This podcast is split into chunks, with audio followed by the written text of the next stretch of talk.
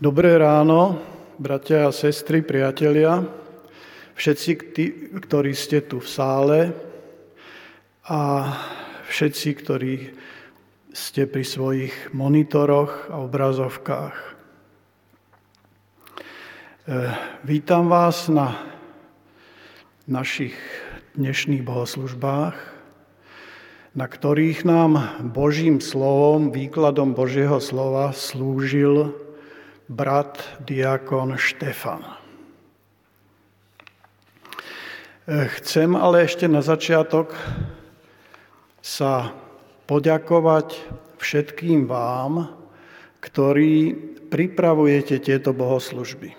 Uvedomujem si teraz, aké je to pohodlné, keď sedím doma, zapnem si monitor a sledujem bohoslužby a príjmam Božie požehnanie aj cez tieto technické prostriedky. Až dnes si lepšie uvedomujem, koľkí ľudia musia na tom pracovať, aby som ja doma v svojej izbe si mohol počuť, e, vypočuť bohoslužby. Chcem vám teda poďakovať. Štefan predniesol svoju reč, ktorú sme počuli pred chvíľou, pred židavskou veľradou a takmer isto nepredpokladal, že jeho slovám budú načúvať aj iní ľudia. Napriek tomu bola zaradená do biblického kánonu určeného všetkým, nie len predstaviteľom židovstva a môžeme ju čítať aj po dvoch tisíc ročiach. Štefanova reč je najdlhšou kázňou, zaznamenanou v knihe skutkov apoštolských a podobne ako Štefanov životný príbeh je plná inšpiratívnych myšlienok. Zastavme sa najprv pri okolnostiach vzniku Štefanovej reči. Niečo už naznačil brat Pálko. Štefan bol cirkvou poverený konať sociálnu prácu, službu pri stoloch ako jeden zo siedmých osvedčených mužov plných ducha a múdrosti. O Štefanovej činnosti máme napísané, že konal medzi ľudom veľké zázraky a znamenia. Skutky 6.8.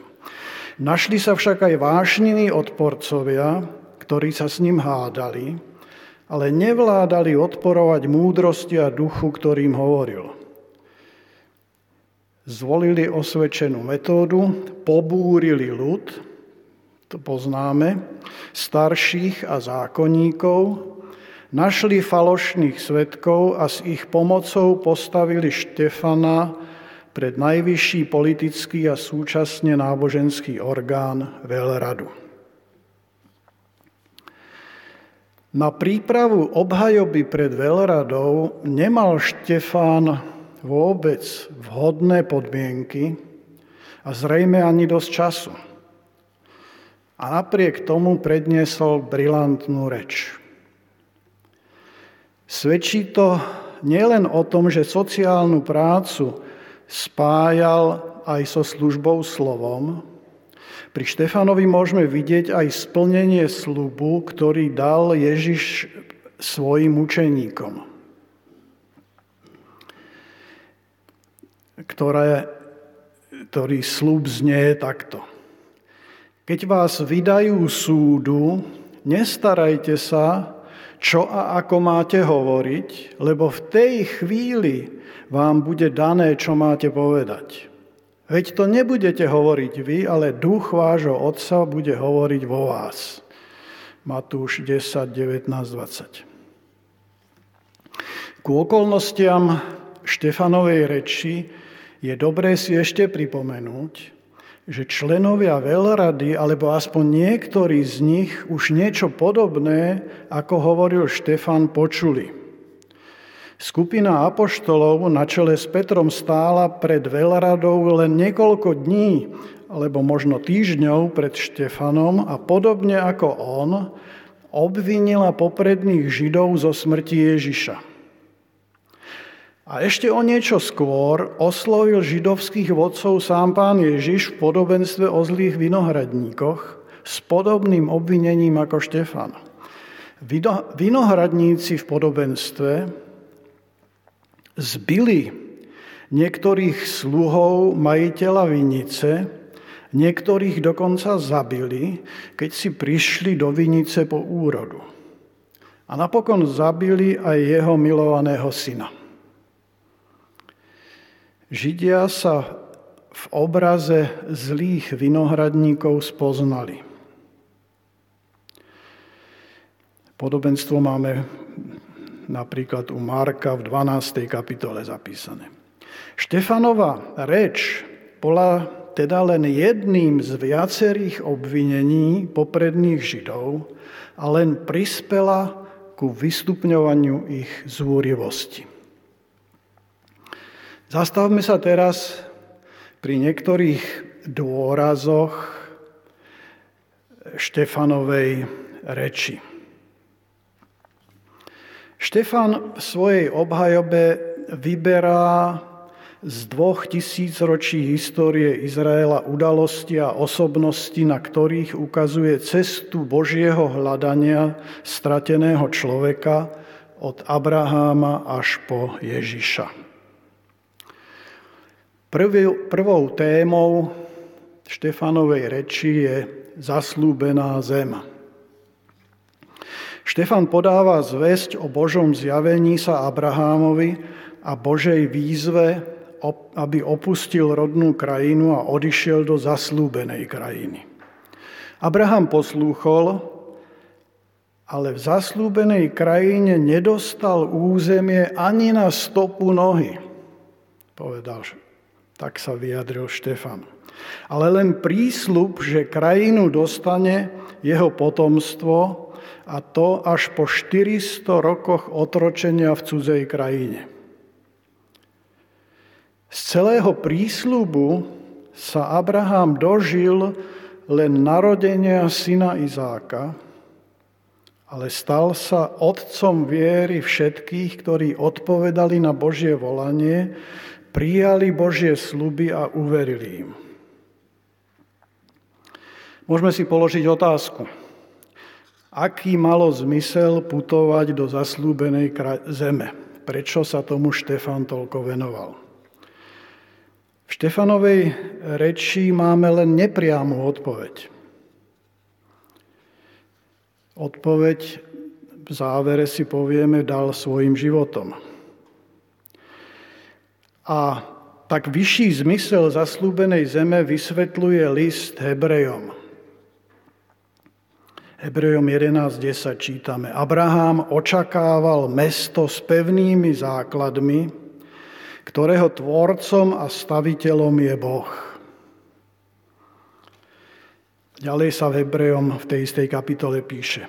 Abraham, že Abraham a jeho potomkovia túžili, citujem, po lepšej vlasti, po vlasti nebeskej.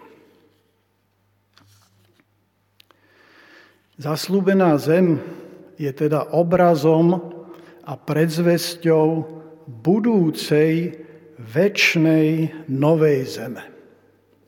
A ľudské putovanie po tejto zemi je len prípravou na väčšnosť v Božej prítomnosti.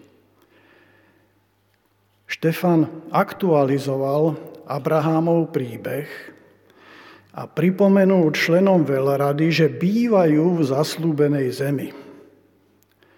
To im iste veľmi dobre padlo. Na tom, že sú Abrahamovými dedičmi, si totiž veľmi zakladali. Žiaľ, ale pochopili toto dedičstvo len prvoplánovo, rodovo materiálne a nie duchovne ako Abraham. Druhou témou sú duchovné osobnosti. Pán Boh posielal izraelskému národu osobnosti, ktoré napomínali a viedli národ k Bohu. Národ ich spravidla odmietal poslúchať. Štefan toho, z tej celej škály osobností menovite pripomína Jozefa. A Jozefovi bratia zo žiarlivosti predali Jozefa za otroka do Egypta. Boh však túto bratskú zradu premenil na záchranu celej rodiny Jozefovho otca Jákoba pred hladomorom. Jozef pozval celú rodinu do Egypta, kde bol jeho zásluhou dostatok potravy. V Egypte sa z jednej rodiny stal za pár storočí silný národ, ktorý bol ale v otrockom postavení.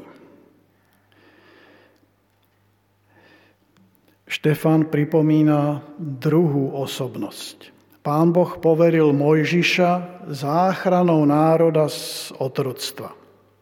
Súkmeňovci však jeho pomoc a vedenie odmietali ako v Egypte, tak aj viackrát na ceste do zaslúbenej zeme.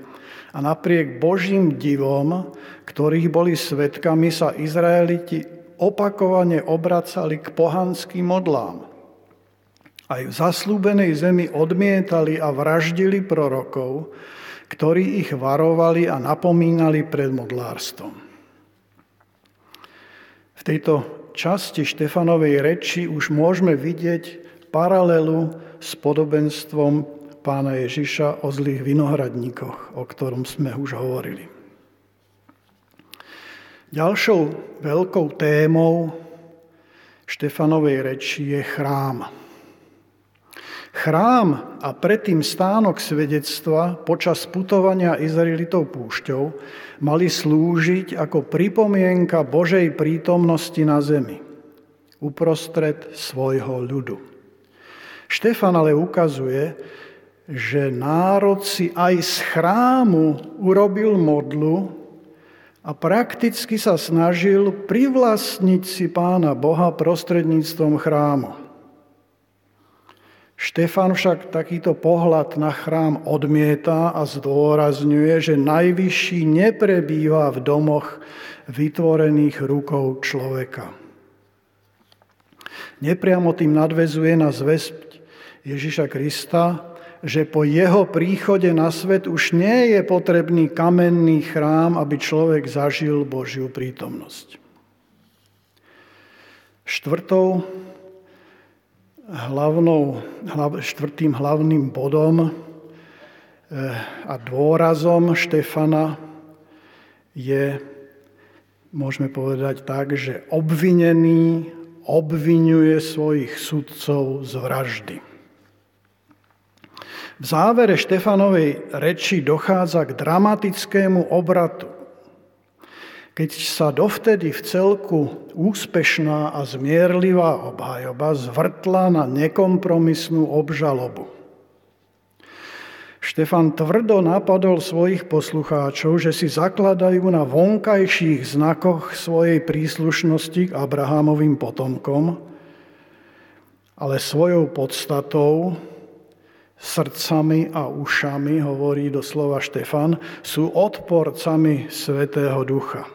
Patria do historického zástupu vrahov prorokov a svoj odpor voči Bohu završili zradou a vraždou Božieho Syna. Štefan nemenuje Ježiša Krista priamo, ale pomenúva ho ako predpovedaného spravodlivého, zhodne s prorokom Jeremiášom a s Jeremiášovým proroctvom mesiášským, ktoré sme čítali pred modlitbou. Znalci zákona jasne pochopili, koho má pod termínom spravodlivý Štefán na mysli. Záverom svojej reči, svojim obvinením si Štefan privodil smrť. Zúriví odporcovia ho vyhnali za mesto a ukameňovali. Zastavme sa teraz pri tom, čo hovorí Štefan dnes ku nám. Drámu Štefanovho života, obvinenia, obhajoby a umúčenia máme zaznamenanú v písme tak živo, že ju môžeme takmer vidieť ako film pred svojimi očami, ktorý zachytáva príbeh zápasu dobra a zla. Dobro je Štefan a zlo falošní svetkovia a veľrada. Ako diváci drámy stojíme samozrejme na strane dobra. Neviem, či by sa našiel niekto, kto by sympatizoval v tomto príbehu s veľradou. Byť divákmi v Štefanovej dráme ale nestačí. V tejto dráme sme aktérmi. Táto dráma sa týka nás. Štefan stojí nielen pred veľradou, ale aj pred nami. A ukazuje na mňa a na teba a hovorí nám, že to my sme sa stali vrahmi spravodlivého. V Štefanovom príbehu, či sa nám to páči alebo nie, stojíme na strane veľrady, protivníkov spravodlivého s veľkým S. Hovorí nám to múdry kazateľ v knihe Kohelet. Nie totiž na zemi spravodlivého človeka, ktorý robí dobre a nehreší. Kohelet 7.20. Slova kazateľa potvrdzuje apoštol Peter. V svojom liste napísal Kristus trpel raz navždy za hriechy, spravodlivý za nespravodlivých. Ešte pokračuje, ale to ešte teraz neprečítam. Petrové slova sú teda v tejto časti, čo sme počuli, konštatovaním našej viny a to, že Kristus trpel za tie naše viny. Prečítam ten Petrov výrok ešte raz a celý. Kristus trpel raz navždy za hriechy, spravodlivý za nespravodlivých, aby vás priviedol k Bohu. Petrové slova tak nie sú len konštatovaním nášho príspevku smrti spravodlivého, ale aj radostnou zväzťou. Všetci tí, ktorí priviedli svojimi hriechmi spravodlivého Krista na smrť a priznali sa k tomu, sa môžu nechať priviesť vzkrieseným Kristom k Bohu, už nie ako nepriatelia, ale ako milované deti. Čo ešte znamenajú Petrové slova o tom, že Kristus nás svojim utrpením priviedol k Bohu? Nepriamo hovoria, že Kristus nás pozval na cestu do zaslúbenej zeme. Teda tak, ako pozval pred 4000 rokmi na cestu Abraháma a pred 2000 rokmi Štefana, tak pozýva na cestu teba aj mňa. Na rozdiel od Abraháma z pravidla nie sme volaní opustiť rodné mesto. Sme ale volaní k radikálnej zmene našej životnej cesty. Musíme opustiť nielen vlastnú nespravodlivosť, ale aj svoju milú v úvodzovkách samospravodlivosť. A to je ťažšie, ako vydať sa napríklad na púť do Santiago de Compostela, čo je mimoriadne ťažká púť. Cieľom cesty ale je väčší život, väčší domov v Božom kráľovstve. Štefan šiel touto cestou statočne a v najťažšej chvíli života videl Božiu slávu a Ježiša stáť po pravici Boha. Štefan nám tak ukázal, že na ceste do zaslúbenej zeme je Pán Ježiš Kristus s nami, a to hlavne v najťažších chvíľach. Slovo na záver. Štefan sa nám prihovára nielen svojou obhajobou pred veľradou, ale aj tým, ako prijal svoje nespravodlivé umúčenie. Vo svojej reči položil dôraz na zaslúbenú zem, ako sme si povedali, a poslušnú cestu do nej. Svojimi slovami však priamo nevysvetlil zmysel zaslúbenej zeme.